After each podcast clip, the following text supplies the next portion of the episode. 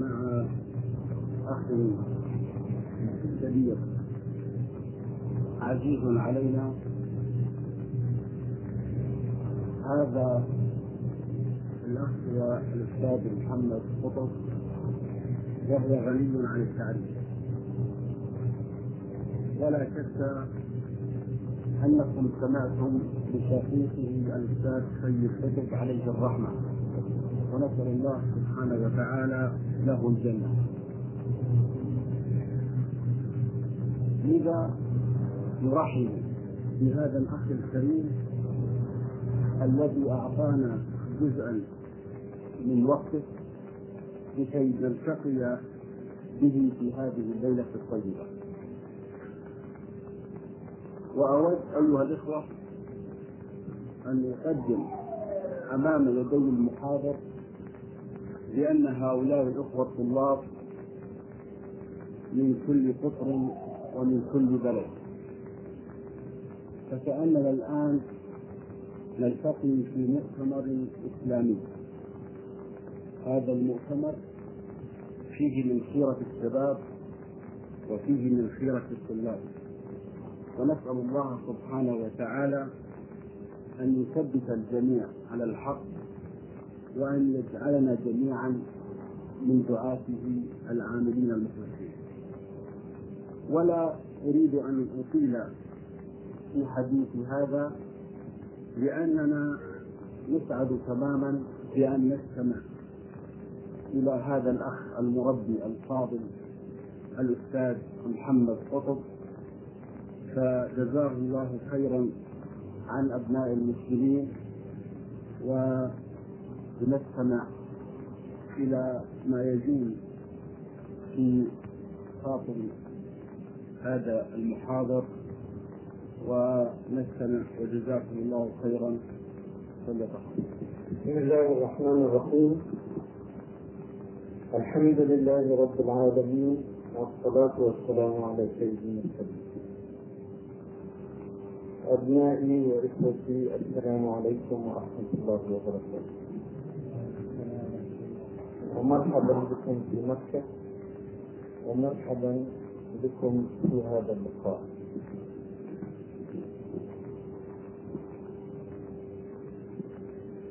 بمناسبة هذا الاجتماع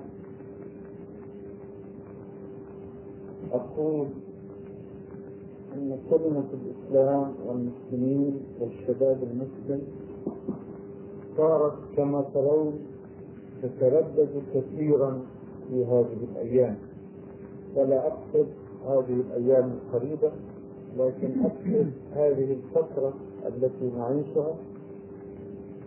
وقد عشت أكثر مما عشتم سنوات جمعت عهودا مختلفة. مرت بالعالم العربي والعالم الإسلامي.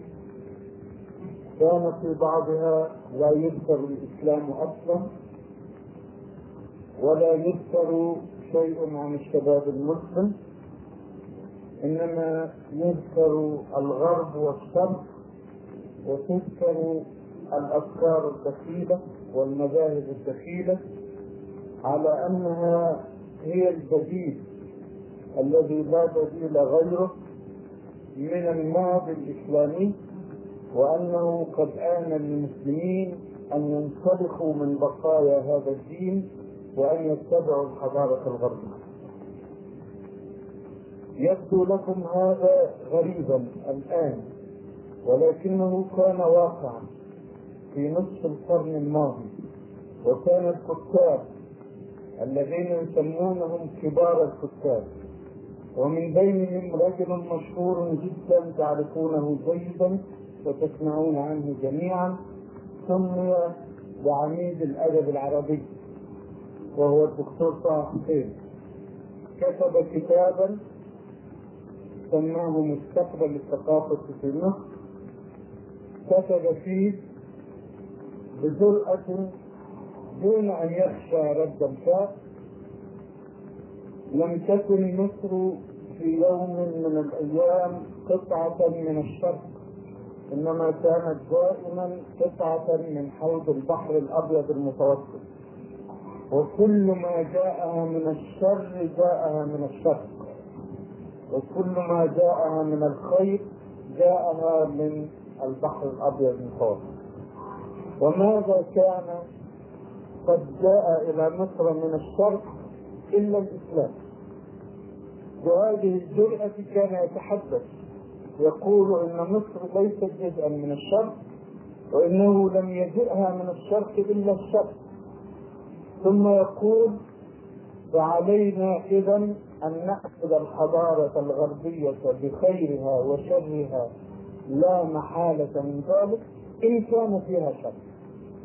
هذا لسان من الألسنة التي كانت ترتفع في نصف القرن الماضي. وكان يستمع إليها ولم يكن أحد يرى في ذلك منكرا لأن الواقع الذي عاشته الأمة العربية والأمة الإسلامية في تلك الفترة كان واقعا يائسا واقعا منسلخا من الإسلام واقعا قد عمل فيه الغزو الفكري بأقصى ما يستطيع من قوة.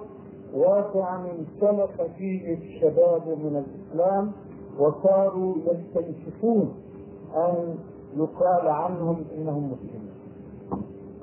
إذا نظرتم إلى الواقع الموجود اليوم وأنتم مثال لهذا الواقع نموذج منه والكتابات التي تكتب عن الإسلام والكلام الذي يقال عن الإسلام تجدون فرقا واضحا.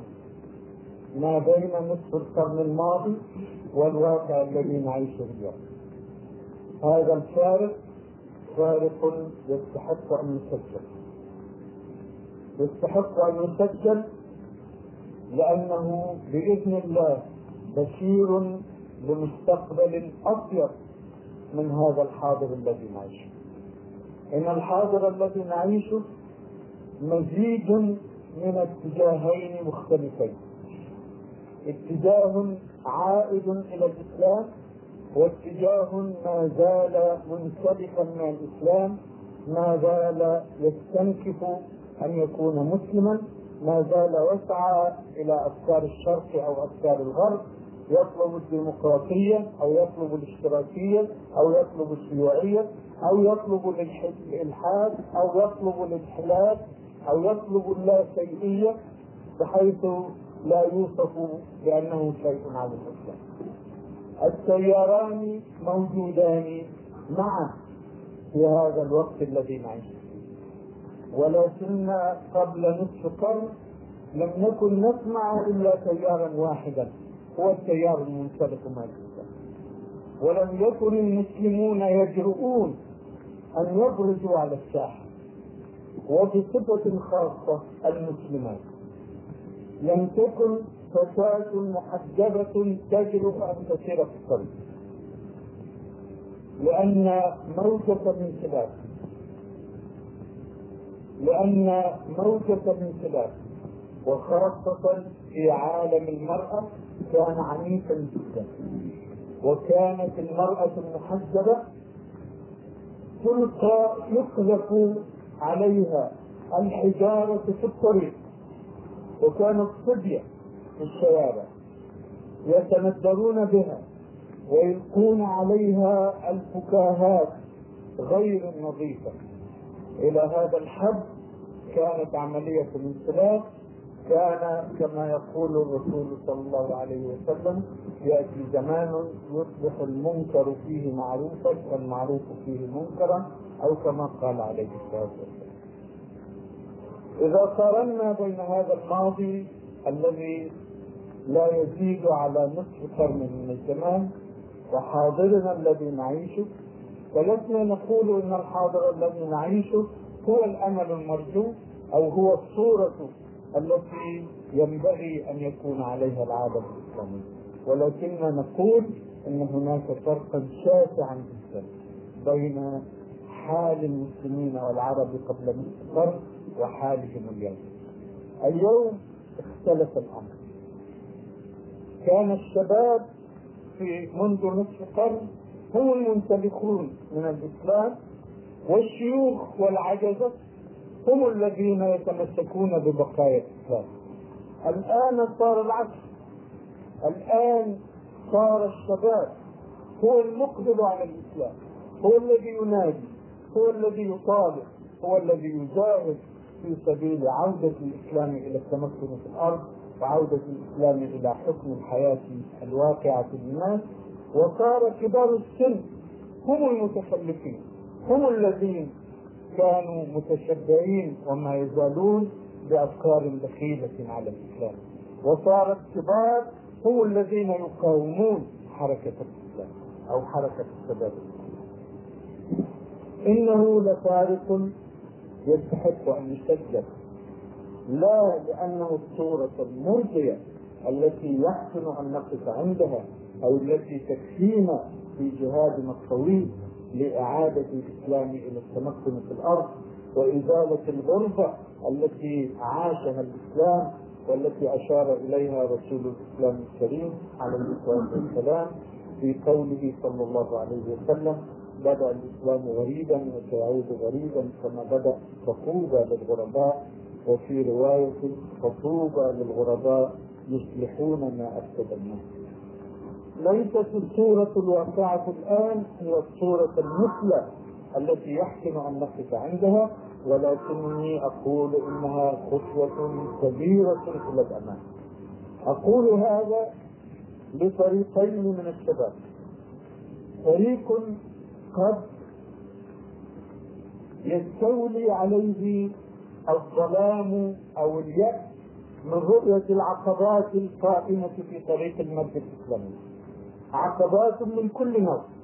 يمكن تلخيصها أن العالم كله يعادي الإسلام وأن حركة المد الإسلامي تقوم في وسط عداء عالمي من كل بلاد العالم من كل مذاهب العالم من كل القوى في العالم. اليهودية تحارب الإسلام الصليبية تحارب الإسلام الإلحاد والكفر يحارب الإسلام الشيوعية وهي ذيل للصليبية والصهيونية تحارب الإسلام. كل قوى الأرض الظاهرة تحارب الإسلام. وإذا ران اليأس على فريق من الناس من رؤية العقبات الضخمة القائمة في طريق المسجد الإسلامي. فإني أقول لهم إن الفارق بين الماضي القريب وبين الحاضر الذي نعيشه فارق ضخم جدا فارق يبشر بخير كثير بالنسبة للمستقبل بإذن الله. وفريق آخر من الشباب. أقول له هذه القولة لا لأنه يائس ولكن لأنه متعجب يقول الدعوة مضى عليها نصف قرن فماذا أنتجت؟ لماذا لم نصل إلى الحكم؟ لماذا لم يحكم المسلمون في بقاع العالم الإسلامي؟ أقول لهذا الفريق من الشباب إن نظرة إلى الماضي القريب الذي لا يبعد أكثر من نصف قرن وإلى الحاضر الذي نعيشه ترينا كم تقدمنا في تلك السنوات القلائل وهي قلائل بالنسبة لعمر الأمم وإن طالت بالنسبة لعمر الأفراد. الذي يرى الظلام الذي كان يحيط بالمسلمين منذ نصف قرن والانسلاخ من الإسلام والإسراع وراء الافكار الضالة من الشرق والغرب ويرى أن هذا كان الصوت الوحيد المسموع. ثم يرى اليوم أن الشباب المسلم ينادي بصوت مجوه. نريد الإسلام. لا نريد بديلا من الإسلام. لا نقبل بديلا من الإسلام. يعلم أننا قد خطونا خطوات واسعة. فالشباب المتعجب الذي يريد أو يظن أن المشكلات يمكن أن تحل في سنوات قليله نقول له إنه يحتاج إن الأمر يحتاج إلى جهاد طويل وإلى وقت طويل ولكن الشوط الذي قطعناه حتى هذه اللحظة شوط مبشر بمستقبل زاهر للفريقين معا. وما أظن إن شاء الله أن أحدا يستيئس من نصر الله مهما رأى من العقبات وإنما الأغلب أن الشباب يتعجل الطريق ويريد أن يصل إلى الثمرة في وقت قريب. إن وجد شيء من الفريق الأول أو إن كان الشباب كله من الفريق الثاني فأنا أريد في هذه الكلمة العابرة أن أبين مدى الانحراف الذي كان عليه المسلمون ليعلم الشباب إلى أي مدى خطونا نحو النور إلى أي مدى خطونا نحو الطريق المستقيم إلى أي مدى خطونا نحو الغاية المرتقبة التي نرجو أن تتحقق قريبا بإذن نظرة إلى واقع العالم الإسلامي لا في نصف القرن الماضي ولا في القرن الماضي كله بل فلنأخذ خمسة قرون متوالية من تاريخ الإسلام الخمسة قرون الأخيرة. نجد أن انحرافات ضخمة جدا قد وقعت في حياتنا. بعد المسلمون بعدا شاسعا عن الصورة الحقيقية. للإسلام كل مفاهيم الإسلام الأساسية كانت قد اختلت وتغيرت صورتها في حسن. ولنبدأ بالمفهوم الأكبر بالركن الأساسي من هذا الدين. لا إله إلا الله محمد رسول الله. هذا هو ركن الإسلام الأول وركنه الأكبر. والباب الذي يدخل منه الناس إلى الإسلام. كيف كان في حس المسلمين الأوائل؟ وكيف صار في حس أولئك المتأخرين من المسلمين لقد صار في حس المتأخرين كلمة تقال باللسان مجرد كلمة. والقلب غافل عنها والسلوك بعيد كل البعد عن مقتضى وأول مقتضى لا إله إلا الله أن تكون شريعة الله هي المحكمة في حياة البشر. ومنهج الله هو الذي يحكم سلوك البشر. هذا الجيل أو الأجيال الأولى من المسلمين رضوان الله عليهم. فهموا أن لا إله إلا الله. ليست كلمة تنطق باللسان فحسب إنما واقع يعاش وما كانت الكلمة أبدا هي المعول هي التي يعود عليها. إنما كانت الكلمة ومقتضاها ومدلولها الواقعي.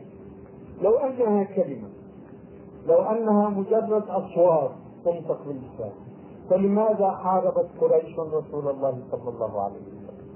أمن أجل الكلمة؟ ماذا تخطب قريش؟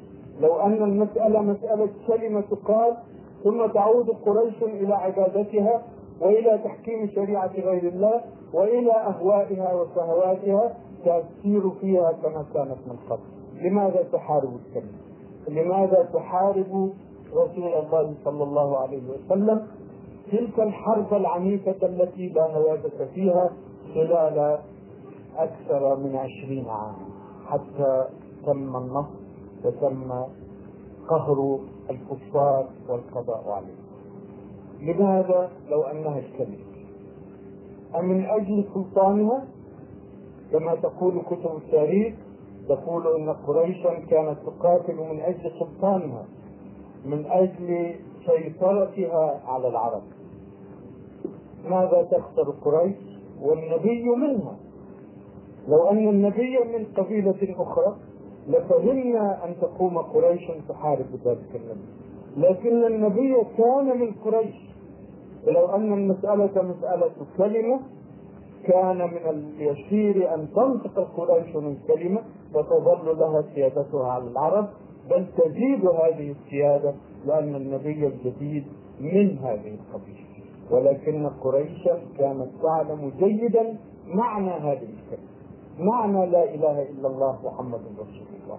كانت تعلم أن معنى هذه الكلمة أن يتركوا معهود حياتهم كله ويبدأوا حياة جديدة لا يكونون هم الذين يشرعون فيها لا يكونون هم الذين يحلون ويحرمون لا يكونون هم الذين يحسنون ويقبحون لا تكون أهواؤهم وشهواتهم هي التي تحكم حياة الناس إنما مصدر آخر للتلقي هو الذي يتلقى منه الناس جميعا بما فيهم قريش.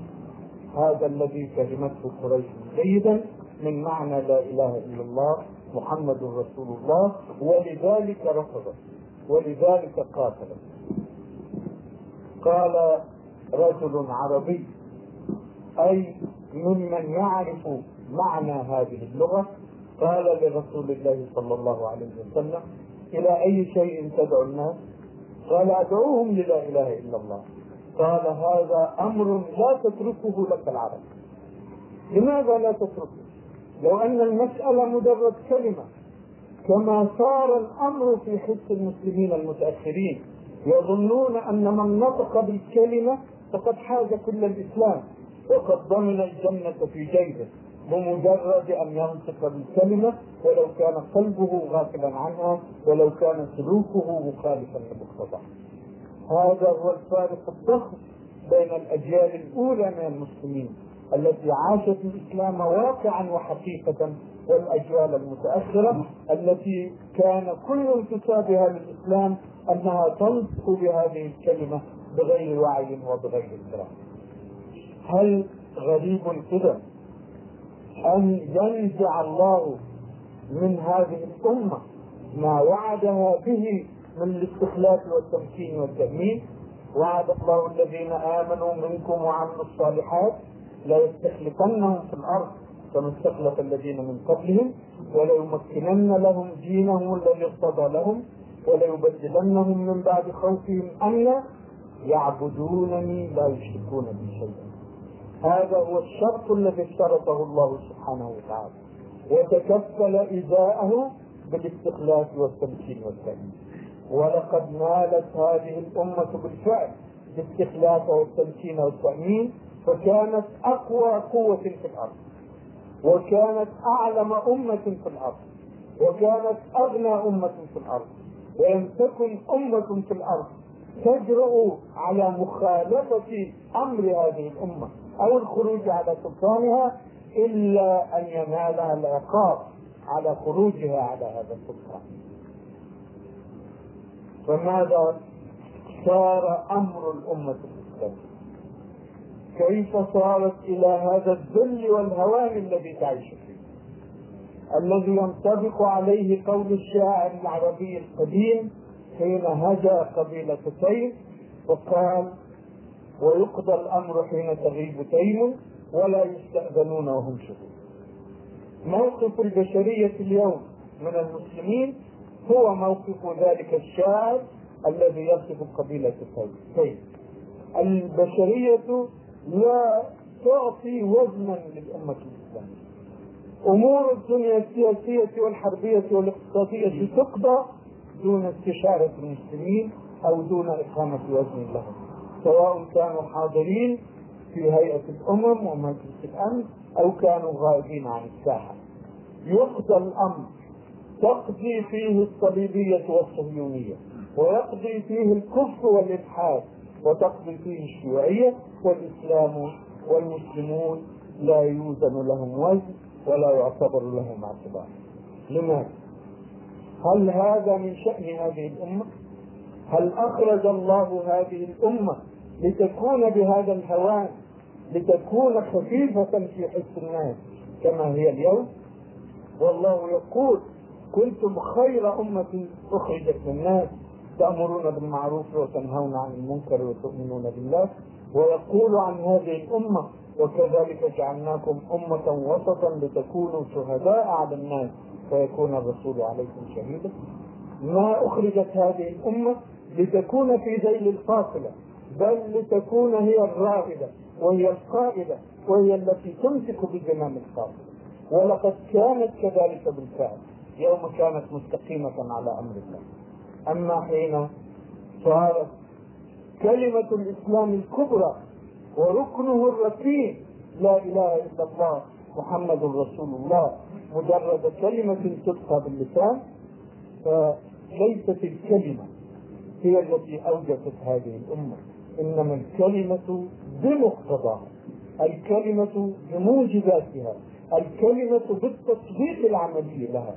هي التي جعلت هذه الأمة خير أمة أخرجت للناس لأنها ميزت بين الإيمان والكفر فكان هذا هو الفرقان الذي فرق بين الجاهلية وبين الإسلام.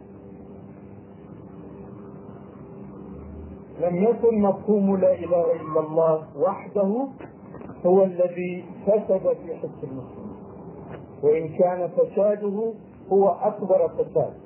وهو الذي أذل هذه الأمة وسلط عليها أعداءها وجعل النذير الذي أنذر به الرسول صلى الله عليه وسلم يتحقق وذلك قوله عليه الصلاة والسلام يوشك أن تداعى عليكم الأمم كما تداعى الأكلة إلى قطعتها. قالوا أمن قلة نحن يومئذ يا رسول الله؟ قال بل إنكم يومئذ كثير ولكنكم غثاء كغثاء السيل هذا هو الغثاء. ألف مليون من البشر يعمرون أرض الإسلام ويملكون أكبر ثروة في الأرض من المحيط إلى المحيط. أكبر ثروة هي الموجودة على الأرض الإسلامية سواء بترولها أو غاباتها أو محاصيلها. أو قوتها البشرية من حيث العدد. أكبر أمة. لا توجد أمة واحدة في الأرض تملك كل هذه الخيرات ولا تملك كل هذا العدد. ومع ذلك غثاء الغثاء الذي يحمله السيل يجري به جريا لأنه لا جذور له ولا وزن له فيحمله السيل ويلقيه حيث حيثما ألقاه كان هذا من فساد مفهوم لا إله إلا الله من تحولها وهي التي يدخل بها الإنسان الإسلام تحولها إلى مجرد كلمة يلقيها الإنسان وقلبه غافل ويحسب أنه قد حاز الإسلام كله ويحسب أن الجنة مضمونة له لأنه قال تلك الكلمة. أليس المنافقون يوصفون في القرآن بأنهم يقولون لا إله إلا الله محمد رسول الله ثم يعرضون عن تحكيم شريعة الله. قال سبحانه وتعالى في كتابه العزيز ويقولون آمنا بالله وبالرسول وأطعنا. يعني يقولون لا إله إلا الله محمد رسول الله. ويزعمون فوق ذلك أنهم طائعون. ويقولون آمنا بالله وبالرسول وأطعنا. ثم يتولى فريق منهم من بعد ذلك. وما أولئك بالمؤمنين. وإذا جاءوا إلى الله ورسوله ليحكم بينهم إذا فريق منهم معرضون إذا ما محك صدق لا إله إلا الله. محك صدقها هو التحاكم إلى شريعة الله ورفض كل شريعة غير شريعة الله. فمن يكفر بالطاغوت ويؤمن بالله فقد استمسك بالعروة الوثقى. قدمت الآية الكفر بالطاغوت على الإيمان بالله. لم يقل سبحانه وتعالى فمن يؤمن بالله ويكفر بالطاغوت. إنما قال فمن يكفر بالطاغوت قدم الكفر بالطاغوت. وحقيقة الأمر أنه لا يجتمع في قلب واحد الإيمان بالله وموالاة الطاغوت أو الاعتراف بالطاغوت أو أي نوع من العلاقة مع الطاغوت. إنما يتحقق الإيمان حين يكفر الإنسان بالطاغوت والطاغوت كل شيء يستعبد الناس لغير الله سبحانه وتعالى شرعا كان أو عرفا أو شخصا أو أي شيء يبعد الناس عن العبادة الكاملة بالله سبحانه وتعالى شركا أو كفرا. أقول لم يكن مفهوم لا إله إلا الله وحده هو الذي فسد في حس المسلمين بل كل مفاهيم الإسلام الكبرى. مفهوم العبادة. كيف كان في حس المسلمين الأوائل وكيف تحول في حس المسلمين المتأخرين؟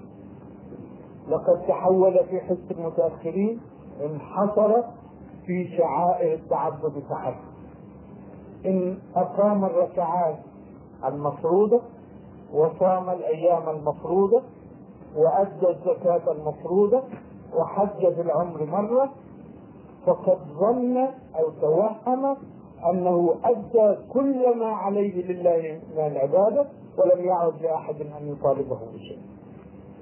لم يكن الأمر كذلك في حس المسلمين الأول. لأنهم تلقوا هذا القرآن بقلب مفتوح.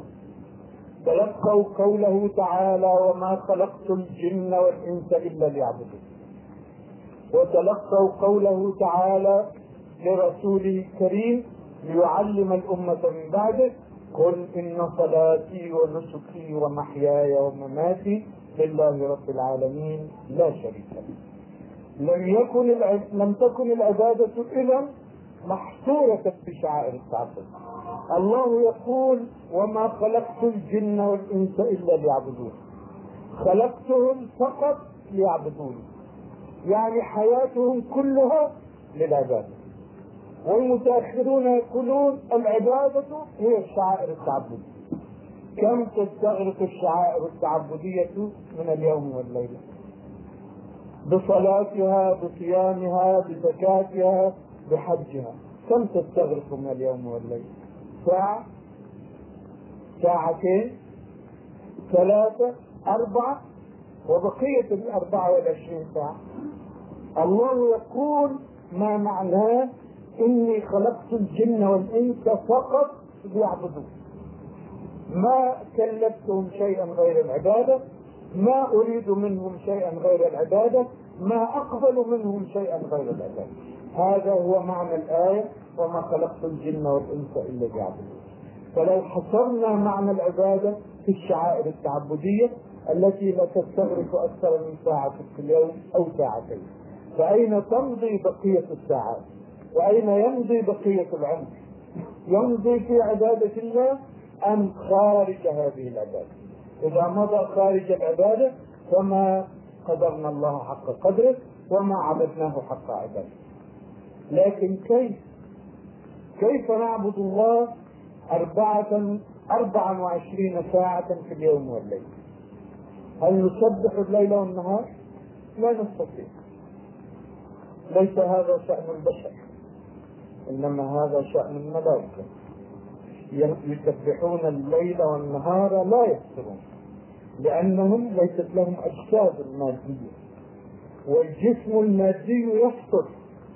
لا يستطيع أن يصلي ويتعبد 24 24 ساعة كل يوم. لذلك لم يكلف الله البشر أن يعبدوه بالتسبيح والصلاة 24 ساعة كل يوم. ومع ذلك كلفهم أن يعبدوه كل لحظة من لحظات حياته. كيف نوفق بين هذا؟ كيف نعرف عجز البشر عن التسبيح الدائم والصلاة الدائمة؟ وبين تكليف الله لهم أن يعبدوه كل لحظة من حياتهم قل إن صلاتي ونسكي. ومحياي يعني كل حياتي. ومماتي. الموت ذاته يكون في سبيل الله. يكون عبادة كيف؟ كيف نوفق بين الأمرين؟ نعم لقد فهم المسلمون الأوائل جيدا معنى العبادة. فهموا أن الشعائر التعبدية جزء من العبادة المفروضة ولكن حياة الإنسان كلها وموته أيضا. عبادة كيف يكون؟ بالتوجه إلى الله في كل أمر من أمور الحياة والالتزام بأمر الله في كل أمر من أمور الحياة. عندئذ تصبح الحياة عبادة. يصبح كل عمل حتى لقمة الخبز يأكلها تصبح عبادة. حتى اللقمة يضعها في في زوجته أي في فم زوجته. هذا نص حديث رسول الله صلى الله عليه وسلم. له عليها أجر عبادة. اللقمة يضعها في فم زوجته. نعم إذا ابتغى بها وجه الله إذا كانت اللقمة حلالا ملتزما فيها بأمر الله ويبتغي بها وجه الله تبارك وتعالى. أي شيء ييسر على المرء. أمر العبادة أكثر من هذا التيسير الذي صنعه الله للإنسان وقد خلقه جسدا وعقلا وروحا أن يجعل عمل جسده عبادة وعمل عقله عبادة وعمل روحه عبادة إذا ابتغى به وجه الله والتزم فيه وجهه بأمر الله. تصبح حياته كلها. عبادة هكذا كان فهم المسلمين الأولين للعبادة لذلك انطبق عليهم وصف الله سبحانه وتعالى الذين يذكرون الله قياما وقعودا وعلى جنوبهم ويتفكرون في خلق السماوات والأرض. هل كانوا يذكرون الله قياما وقعودا بالمسابح كما صنعت الصوفية فيما بعد؟ الله الله الله قدوس قدوس قدوس سبوح سبوح سبوح لم يكن هذا سلوك الجيل الاولي الذي عرف الله حق معرفته وعبده حق عبادته واستحق بالكامل وصف الله له كنتم خير أمة أخرجت لكم. لم يكن ذكر الله على قلوبهم وألسنتهم على هذه الصورة التي ابتدعتها الصوفية فيما بعد وحسبت أنها بذلك تؤدي حق الله عليه أبدا. إنما كان الأمر أيسر من ذلك كثيرا وأعظم من ذلك كثيرا.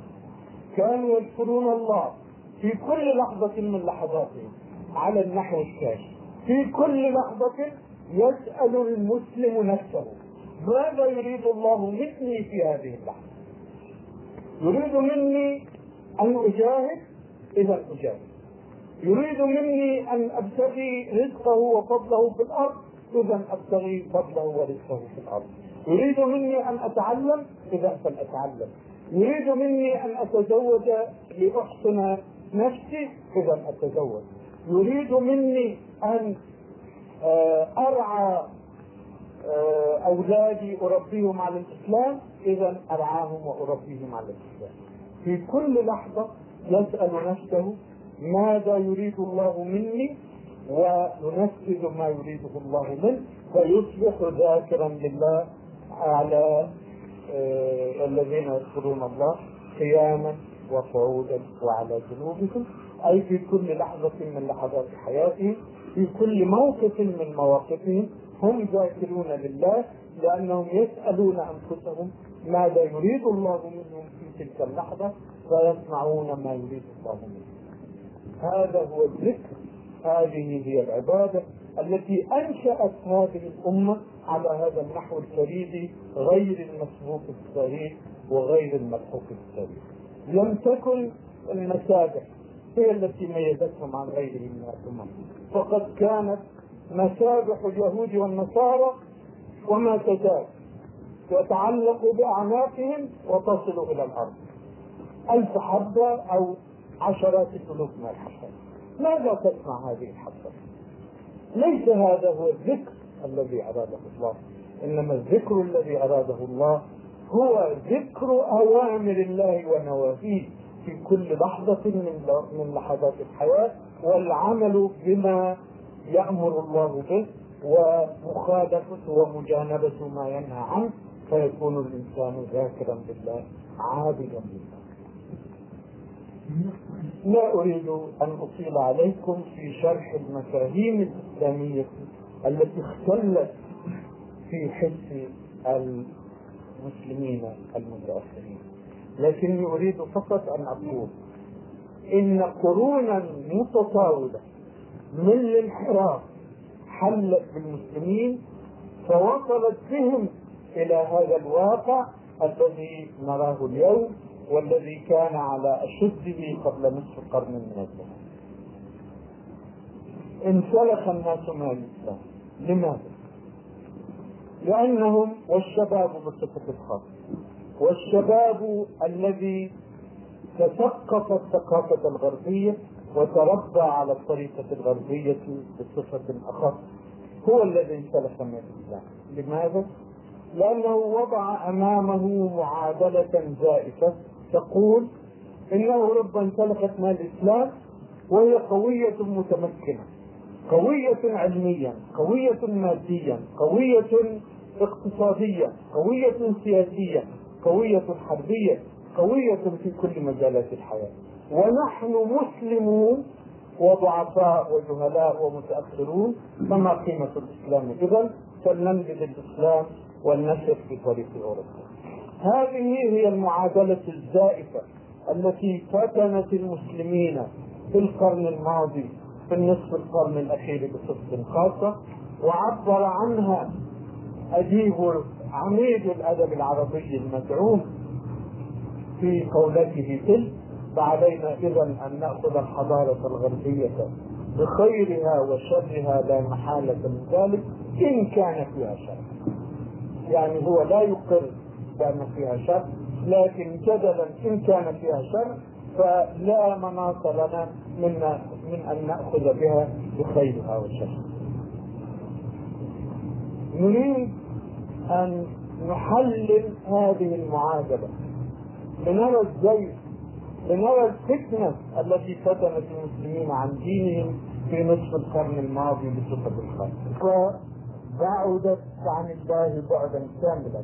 وصلت إلى الإلحاد إلى إنكار وجود الله البتة. ومع ذلك فهي ممكنة وقوية. هل هذا يخالف السنن الربانية؟ كما خيل للناس في نصف القرن الماضي فكفروا بالدين ظنوا أنه ليس حقيقة أن الدين يقول لهم أشياء غير حقيقية. ظنوا أن الدين يقول لهم إن كل من كفر يدمر الله عليه في لحظته وها هي أوروبا كافرة وممكنة في الأرض اذا ليس الدين محتويا على حقائق اذا فلنترك هذا الدين هل هذا الفهم سليم؟ إنهم لم يقرأوا كتاب الله ولو قرأوا كتاب الله لوجدوا فيه هذه الآية عن الكفار فلما نسوا ما ذكروا به فتحنا عليهم أبواب كل شيء أليس هذا هو قول الله سبحانه وتعالى؟ هو يقول يقرر سبحانه وتعالى أن الذين نسوا ما ذكروا به يفتح عليهم أبواب كل شيء. القوة بجميع أنواعها الثروة بجميع أنواعها الرخاء الرفاهية أبواب كل شيء. نعم هذا جزء من السنة الربانية ولكن الله يقول ليكمل سنته فلما نسوا ما ذكروا به فتحنا عليهم أبواب كل شيء حتى إذا فرحوا بما أوتوا أخذناهم بغتة فإذا هم وفرحوا معناها طغوا في الأرض بغير الحق.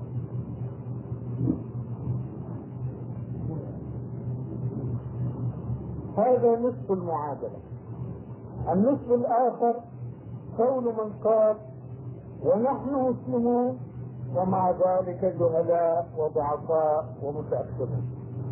هل حقيقة كنا مسلمين؟ هل حقيقة كنا مسلمين الإسلام الذي يريده الله؟ حين كان المسلمون على الطريق الذي يريده الله كانوا ممكنين في الأرض. وعد الله الذين آمنوا منكم وعملوا الصالحات لا يستخلفنهم في الأرض كما استخلف الذين من قبلهم ولا يمكنن لهم دينهم الذي ارتضى لهم ولا يبدلنهم من بعد خوفهم أمنا يعبدونني لا يشركون بي شيئا. ولو أن أهل القرى آمنوا واتقوا لفتحنا عليهم بركات من السماء والأرض. ليس التمكين فقط إنما التمكين والبركة. الكفار يمكنهم بغير بركة. فتذكروا هذا جيدا. الكفار اليوم ممكنون ولكنهم قلقون حائرون ضائعون. ينتشر بينهم الجنون القلق الانتحار الأمراض النفسية الأمراض العصبية إدمان الخمر. ادمان المخدرات ادمان الجريمة الطلاق المتفشي الذي تصل نسبته 40% من نسبة الزواج الجريمة التي تعم العالم المتحضر الذي يسمونه متحضر لا تستطيع أن تسير في أي مدينة كبيرة في أمريكا بعد غروب الشمس. وأهل البلد يحذرونك يقولون لا تخرج بعد غروب الشمس. لماذا؟ لأن العصابات في الطريق. لأنه لا يوجد الأمن الذي تستطيع أن تسير به في الطريق.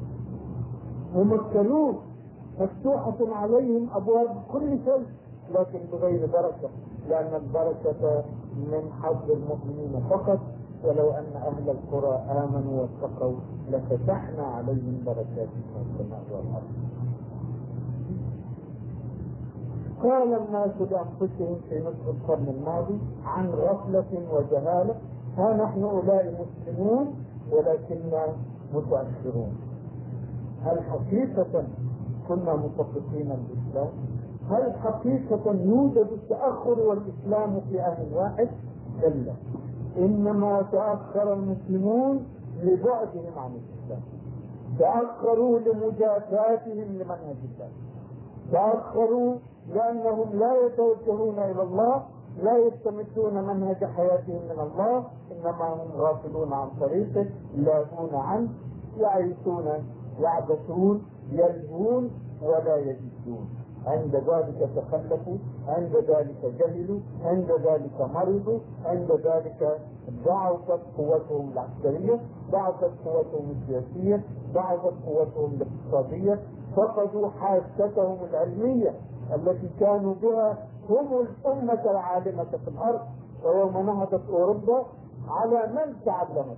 تعلمت على المسلمين في مدارس الأندلس والشمال الإفريقي وسيسيليا وجنوب إيطاليا الإسلامي في تلك المدارس الإسلامية تعلمت أوروبا حين بدأت نهضتها إذا المعادلة بطرفيها لم تكن صحيحة والنتيجة التي وصل إليها أولئك الغافلون لم تكن صحيحة أن الدين يؤدي إلى التخلف وترك الدين والانسلاخ منه يؤدي إلى القوة. إذا فلننسلخ من ديننا لنحصل على القوة. هذا كان واقع المسلمين منذ نصف القرن واليوم انظروا إلى الواقع الذي تعيشون. إن بقايا من ذلك الظلام والجهل ما تزال باقية. ما زال هناك مثقفون على الطريقة الغربية يقولون فلننبذ ديننا ولننبذ تقاليدنا ولنخرج نساءنا عاريات في الطريق فهذا هو طريق التقدم وإن لم نفعل ذلك فلم نتقدم. ما زال هذا موجودا لكنه ليس الصوت الوحيد. منذ نصف قرن كان هذا هو الصوت الوحيد المسموع. اليوم هناك صوت أعلى منه.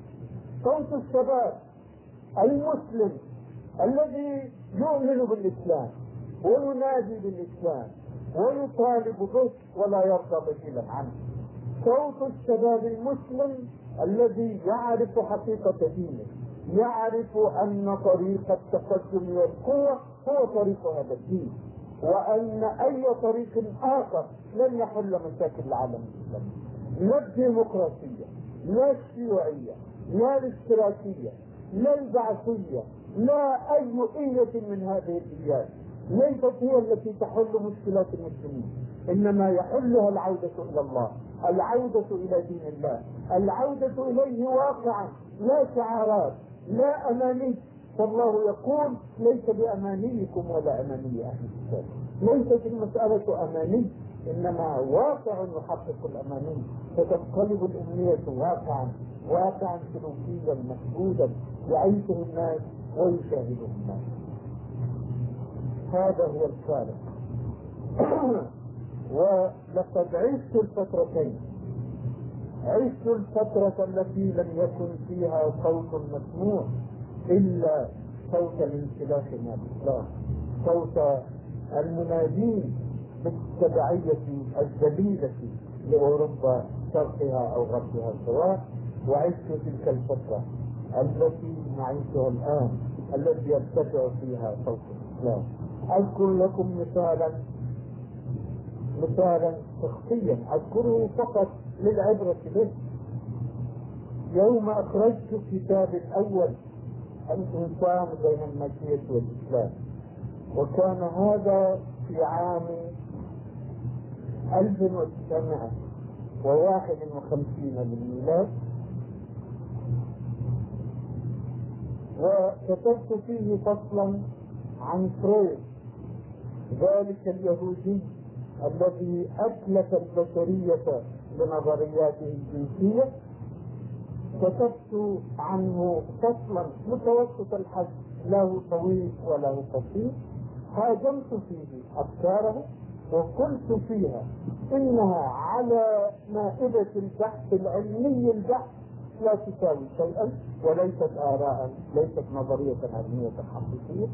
فجاء إنسان تعجبون أنه مسلم وأنه كان مشتغلا بالدعوة ولكنه من ممن درسوا علم النفس في أوروبا. جاء يقول أين شهادة فرويد بعبارة أخرى أصرح ممن مما قالها من أنت حتى فرويد هكذا كانت العبودية للأفكار الغربية قبل ثلاثين عام.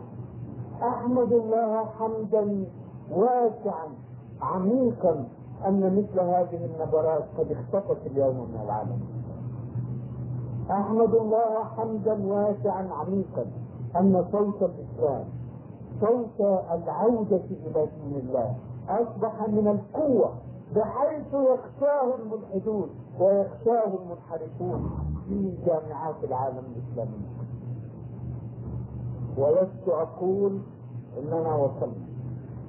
ولست أقول إن الطريق مفروش بالورود كلا. إنه مفروش بالأشواك إنه مفروش بالدماء إنه طريق طويل. طريق لاحق طريق يحتاج إلى كل قطرة دم وإلى كل ذرة دم. ولكنه هو الطريق الواصل. هو الطريق الواصل إلى الله في الدنيا والآخرة. هو الطريق الموصل إلى حل مشكلات المسلمين. هو الطريق الموصل إلى عودة المسلمين. إلى ما وعدهم الله به من الاستقلال والتمكين والتأمين وأقول في ختام كلمتي إليك. إننا مقبلون على صراع ضخم جدا بين الإسلام وبين أعداء الإسلام. ولكن الغلبة في النهاية للإسلام. كما قرر الله وكما قرر رسوله صلى الله عليه وسلم. وستكون معركة فاصلة بين المسلمين وبين العدو الأكبر للإسلام والمسلمين بين المسلمين واليهود. فحدث به رسول الله صلى الله عليه وسلم لا تقوم الساعة حتى تقاتل اليهود فتقتلوهم حتى يقول الحجر والشجر يا مسلم يا عبد الله ورائي يهودي فتعال تقتل. أو كما قال عليه الصلاة والسلام والمعركة في طريقها. ومن عجائب إحدى روايات هذا الحديث رواية من الروايات ورد فيها تحديد كامل لمكان المعركة. قال قالت هذه الرواية أنتم شرقي الأردن وهم غربي. فتحدد مكان المعركة بالضبط. المعركة التي تقع بين المسلمين واليهود معركة فاصلة يقع فيها اليهود قتلى وصرعى وينتصر المسلمون ويعم الإسلام وجه الأرض ويدخل الناس مرة أخرى في دين الله أفواجا. متى يحدث هذا؟ إنه غيب. يكون غدا صباحا أو يكون بعد مئة عام. ليست المسألة متى يحدث، إنما الإيمان بأنه يقين والعمل من أجل تحقيق هذا اليقين. إن هذا اليقين الرباني يتحقق لأنه وعد حتمي من عند الله أما البشر فيقول الله سبحانه وتعالى عنهم وإن تتولوا يستبدل قوما غيركم ثم لا يكونوا أمثالكم فالعبرة إذا أن نكون نحن أن نحاول نحن أن نكون أولئك الجنود الذين يحقق الله فيهم وعده ولا نكون أولئك المتولين الذين يقع عليهم النذير ويذهب الله بهم ويأتي بقوم آخرين يحقق الله بهم وعده. فليكن كل منا كل منا وما وأذكر نفسي أولا وأذكركم ثانيا فليكن كل منا على ثغرة من ثغور الإسلام.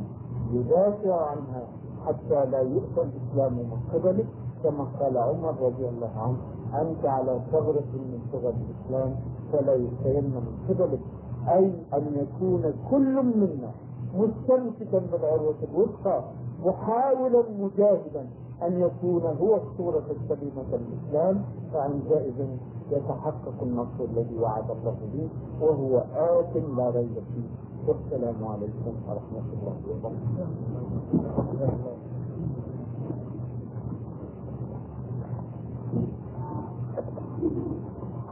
أيها الأخوة نشكر الأستاذ محمد كتب على كلمته الطيبة. وقد أخذنا حقا في وقت الكثير.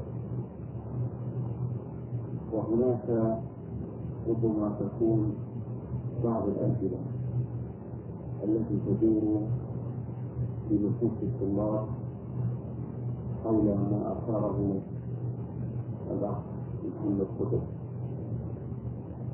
وحسن الطلاب أوجه لفضيلة الأستاذ هذا السؤال. هل الثورة الإسلامية في سوريا هي تطبيق عملي بلا إله إلا الله محمد رسول الله. لا شك أن هذه الثورة قائمة للإسلام للا إله إلا الله محمد رسول الله لتحكيم شريعة الله في الأرض. ولا شك أنها أحدثت أثرا ملموسا في الشعب السوري الذي كان ككل الشعوب العربية والإسلامية الأخرى غافلا عن قضية تحكيم لا إله إلا الله راضيا بعيشه اليومي آه، ملقيا باله إلى أحداث الحياة القريبة آه، منصرفا عن مقتضيات دينه مقتضيات لا إله إلا الله التي ينطقها بلسانه ساكتا على حكم الطواغيت كما هو حادث في بقية العالم العربي. هذه الثورة نبهت الشعب السوري من غفلة يعيش كان فيها كما يعيش بقية العالم الإسلامي وأصبح هذا الشعب متقبلا لفكرة الجهاد متقبلا لفكرة أن المسلمين ينبغي أن يحكموا بشريعة وإن لم يكن لهذه الثورة إلا هذا الصدى فكفاها أن تنبه الغافلين أن توقظ روح الجهاد في الناس أن توقظ في أرواحهم وقلوبهم وعقولهم المعنى الحقيقي للا إله إلا الله محمد رسول الله. أما نتائج هذه الثورة القريبة هل تحقق النصر الكامل الذي نرجوه لها أم تقع العراقيل في الطريق؟ فليس هذا هو الأمر الذي يهمني ابدا. كل شيء يقع بقدر من الله. وإذا قدر الله النصر الآن فسيقع. وإذا قدره بعد مئة عام فسيقع بعد مئة عام. إنما المهم أن نسأل أنفسنا هل نحن سائرون في الطريق؟ أم نحن واقفون أم نحن راجعون عنه. فالحمد لله أن هذه الثورة هي خطوات على الطريق وايا تكن نتائجها القريبه ولا أرجو لها إلا الخير بإذن الله ولكني أقول ايا كانت النتائج القريبه فقد أدت هذه الثورة بإذن الله مهمة عظيمة في إيقاظ الشعب للمعنى الحقيقي للإسلام ولضرورة الجهاد في سبيل إحقاق معنى ذلك.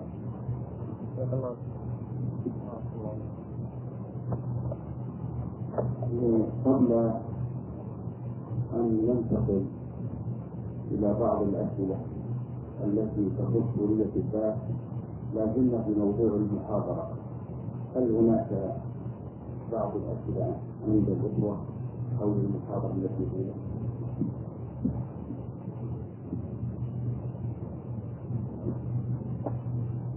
حتى لا تحررهم بس ما كان عندهم أسئلة خلاص. الله معكم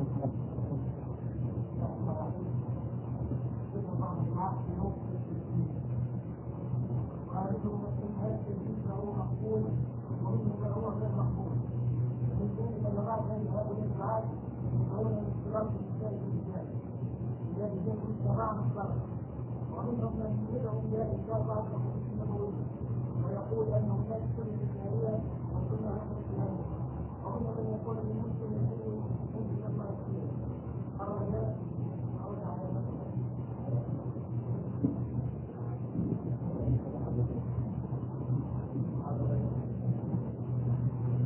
يذكر الأخ بديهيات لا تحتاج إلى رد في الحقيقة فطريق الإسلام واضح وطريق طريق الرشد واضح وطريق الغي واضح.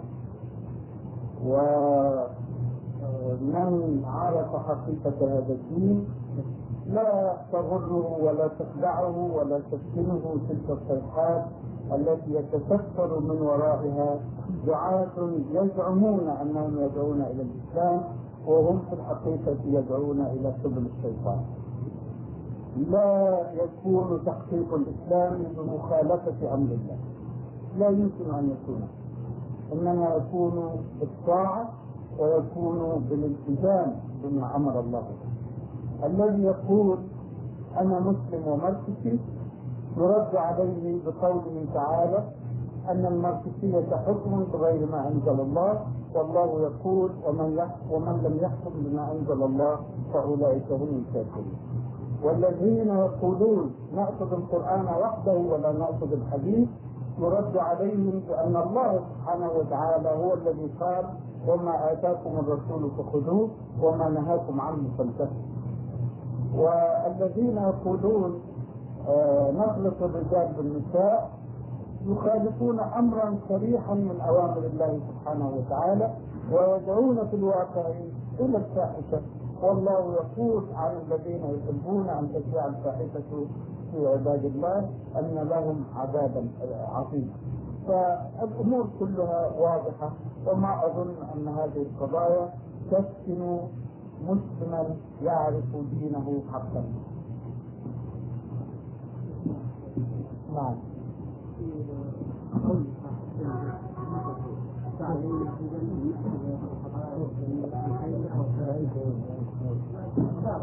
نعم بخيرها في أي كتاب مستقبل الثقافة في مصر.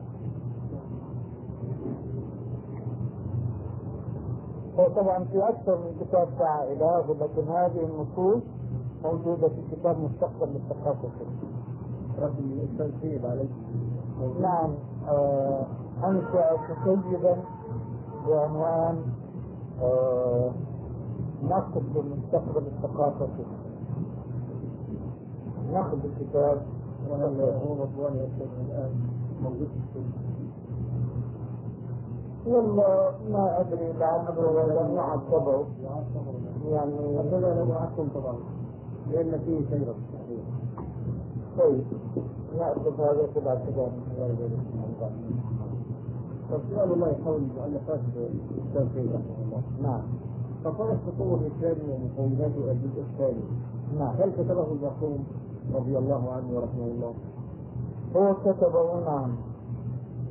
لكن المفروض أن الكتاب ستة فصول انه وضع في تخصيص الكتاب عناوين ستة فصول الذي حصلنا عليه هو أربع فصول فقط.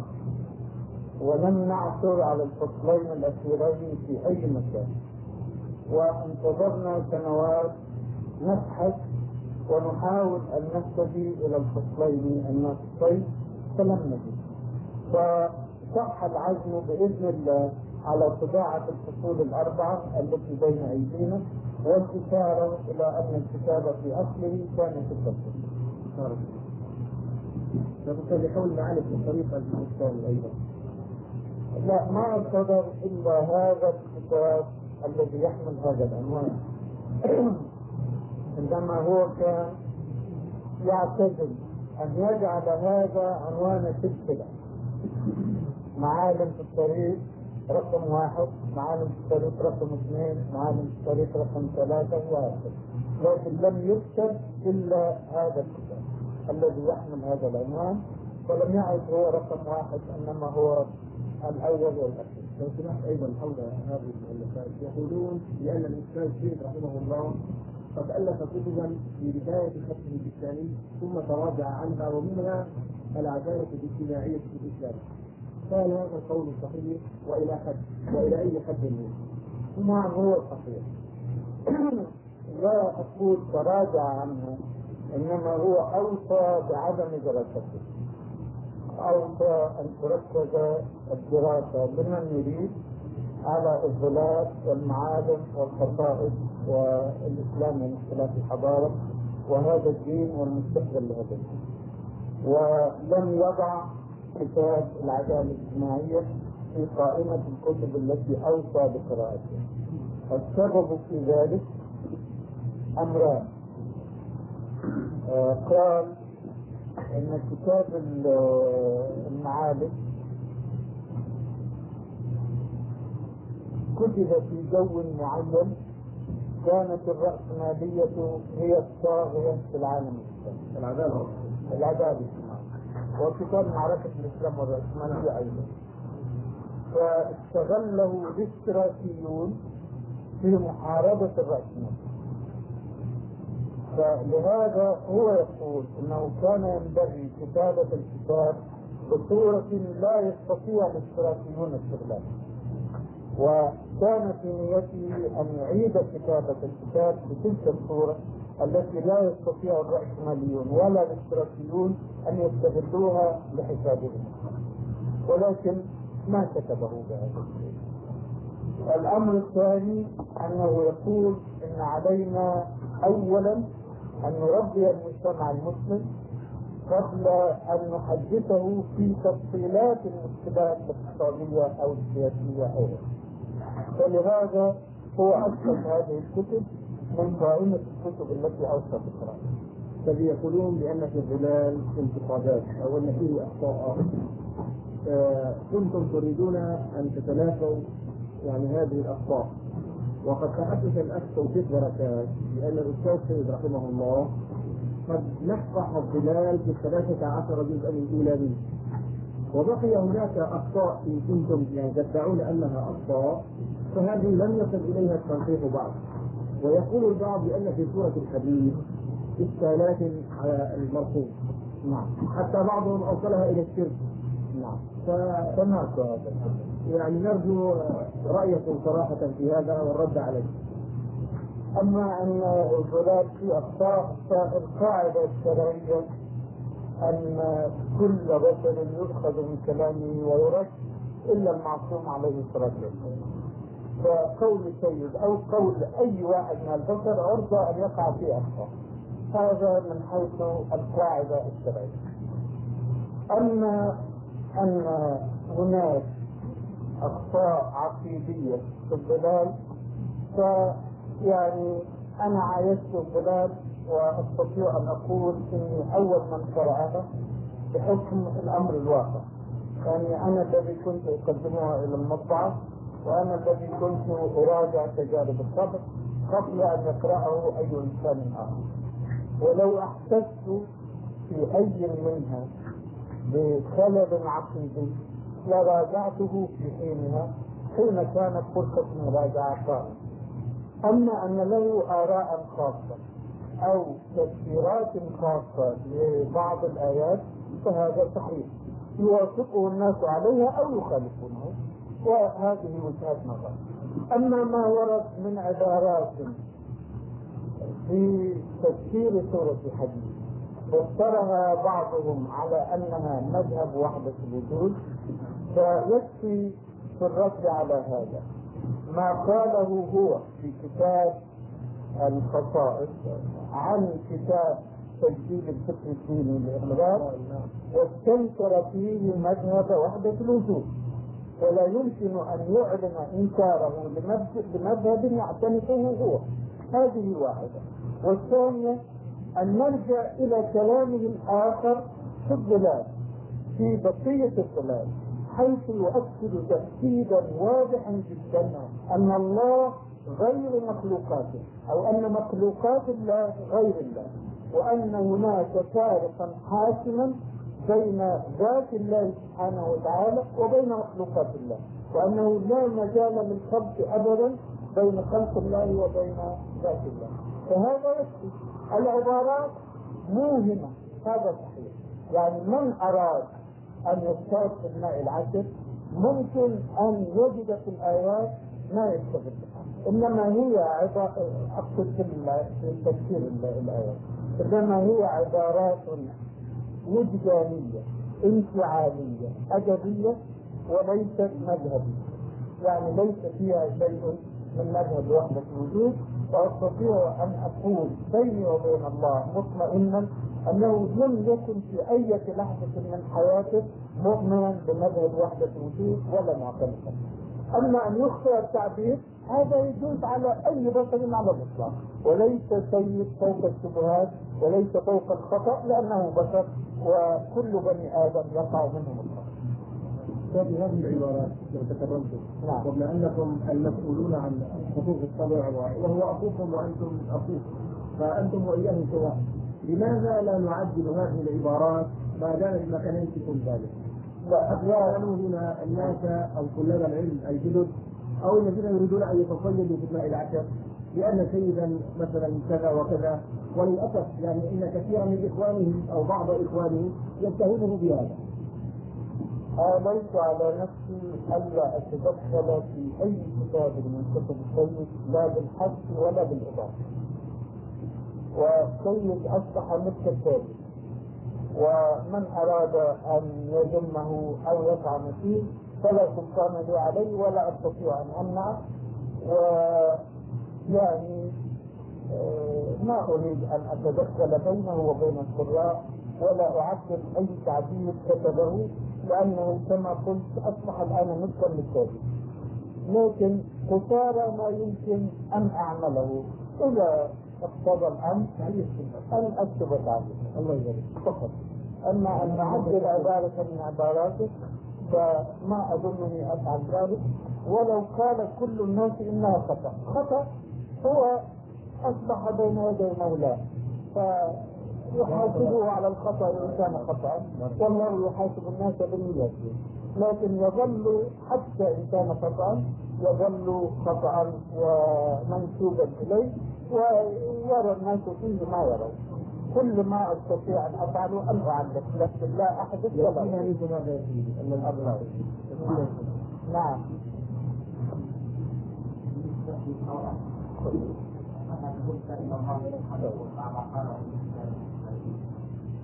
ومن لم يحكم بما انزل بما انزل الله. فاولئك وهذا الامراء الذين لا يحكمون لا أما الرأي فليس رأيي. حين يقول الله كلمه لا يؤخذ رأي البشر فيها. لما يقرره الله هو القرار. نعم. آه المفهوم واضح جدا. لكن اعترض معترضون بأن ابن عباس رضي الله عنهما قال إنه كفر دون كفر فإنه ليس الكفر الذي يخرج من الملة. وابن عباس قال هذا حقيقة لكنه قاله في الأمويين. ذهب أناس يسألونه هؤلاء يشيرون إلى بني أمية؟ لا يحكمون بما أنزل الله فما القول فيه قال إنه كفر دون كفر إنه ليس الكفر الذي تعلمون. لماذا؟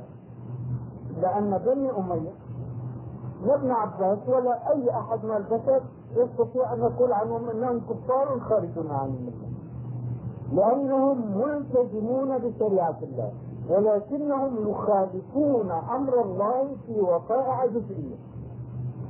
فيحكمون في تلك الوقائع الجزئية بغير ما أنزل الله. وهذا الذي قال فيه ابن عباس إنه كفر لا يخرج من الملة. القاضي الذي يرتشي فيحكم في قضية معينة بغير ما أنزل الله. هل يكفر؟ الكفر الذي يخرج من الملة؟ لا. لأنه لم يشرع. لم يجعل حكمه تشريعا. لم يضع تشريعه بدل تشريع الله. ولكنه خالف شرع الله في هذه القضية. فهذا الذي قال فيه ابن عباس إنه كفر دون كفر. ولم يقل ابن عباس. عن الذين ينحون الشريعة بالشريعة ويضعون تشريعا من عندهم ويلزمون الناس بشرع غير شرع الله لم يقل فيهم انه كفر دون كفر إنما يقول الأخ واجبنا أن نقاتلهم؟ لا لا نقاتلهم الآن. لأن قتالهم الآن لا يؤدي النتيجة التي نريدها. إنما ندعو الناس نبين لهم حقيقة الإسلام. حتى تقوم القاعدة الصلبة الإيمانية في الأرض وعندئذ يقوم الجهاد وعندئذ يجيء النص تلك الخطوات التي بينها الله سبحانه وتعالى في سننه. لا تجيء الأمور فترة وقد كان المؤمنون في مكة مؤمنين. كامل الإيمان وكان اعداؤهم كفارا كامل الكفر ومع ذلك كان أمر الله لهم كفوا ايديكم وأقيموا الصلاة وآتوا الزكاة. فالجهاد مراحل وكل مرحلة لها مقتضياتها.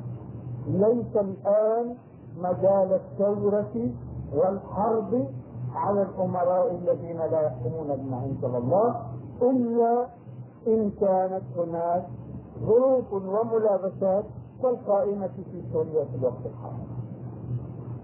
لماذا لا نقوم الآن بمعركة ضد الحاكمين بغير ما الله؟ الذي أخشاه أخشى ما أخشاه أن تسرق ثورة المسلمين كما سرقت ثورة الجزائر الثورة التي قدمت مليون شهيد في أربعين عاما متوالية. والشعب الجزائري لا يكف عن الجهاد ولا يكف عن التضحية حتى قدم مليون شهيد ولكن جمهور المسلمين هناك لم يكن واعيا للا إله إلا الله لم يكن واعيا لمقتضيات هذه الكلمة العظيمة. فظن أن كل من يحمل اسم أحمد أو محمد فهو مسلم بالاسم. بنطقه بلا إله إلا الله. فجاء أحمد بن بالله المتسمي بأحمد وهو بريء من الإسلام والإسلام بريء منه إلا أن يكون قد عاد. فسرق الثورة الجزائرية وقال فلنكن اشتراكيين وقال للمرأة الجزائرية انزعي حجابك. هذا الذي أخشاه حين نقوم الآن بالحرب على الحكام الذين لا يحكمون بما أنزل الله قبل أن يتكون عند الناس ذلك الوعي الذي يفرقون به بين المسلم وغير المسلم فيسهل جدا على أعداء الإسلام أن يسرق الثروه يجيء واحد اسمه أحمد أو محمد أو علي يتظاهر بالإسلام تتبعه كمان فيدفع المسلمون الدم ويجني الثمرة الإسلام لكن حين تكون القاعدة السلطة حين يعي الناس الذين ينطقون بلا إله إلا الله معناها حين يعرفون أن من نحى شريعة الله وحكم حكما غير غير حكم الله وألزم الناس به لا يكون مسلما. وإن صام وصلى وزعم أنه مسلم عندئذ يسند الحد هذه هي القصة بارك الله فيك.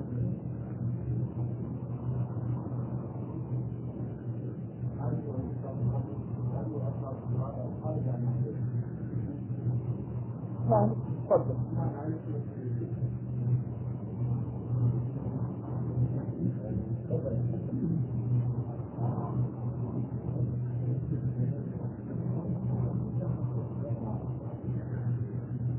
طبعا تعرف ان ابو يستطيع ان يكون مسلما والابن مسيحي وفي العكس نعم ونسبة المسلمين في أكثر البلدان بإفريقيا قليلا جدا بالنسبة للمسلمين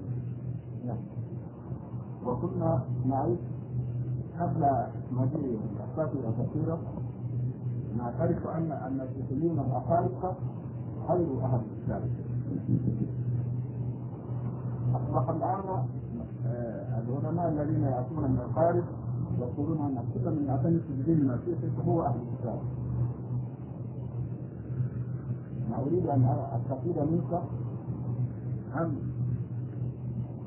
قوله تعالى أن بعض الرسل أوتوا إلى أمم خاصة وقبائل خاصة وسيدنا محمد صلى الله عليه وسلم هو الذي أوتي إلى جميع الناس ليس بخاصة فإذا كان هذا حق بين لي وبين كيف نعيش نحن مع هؤلاء؟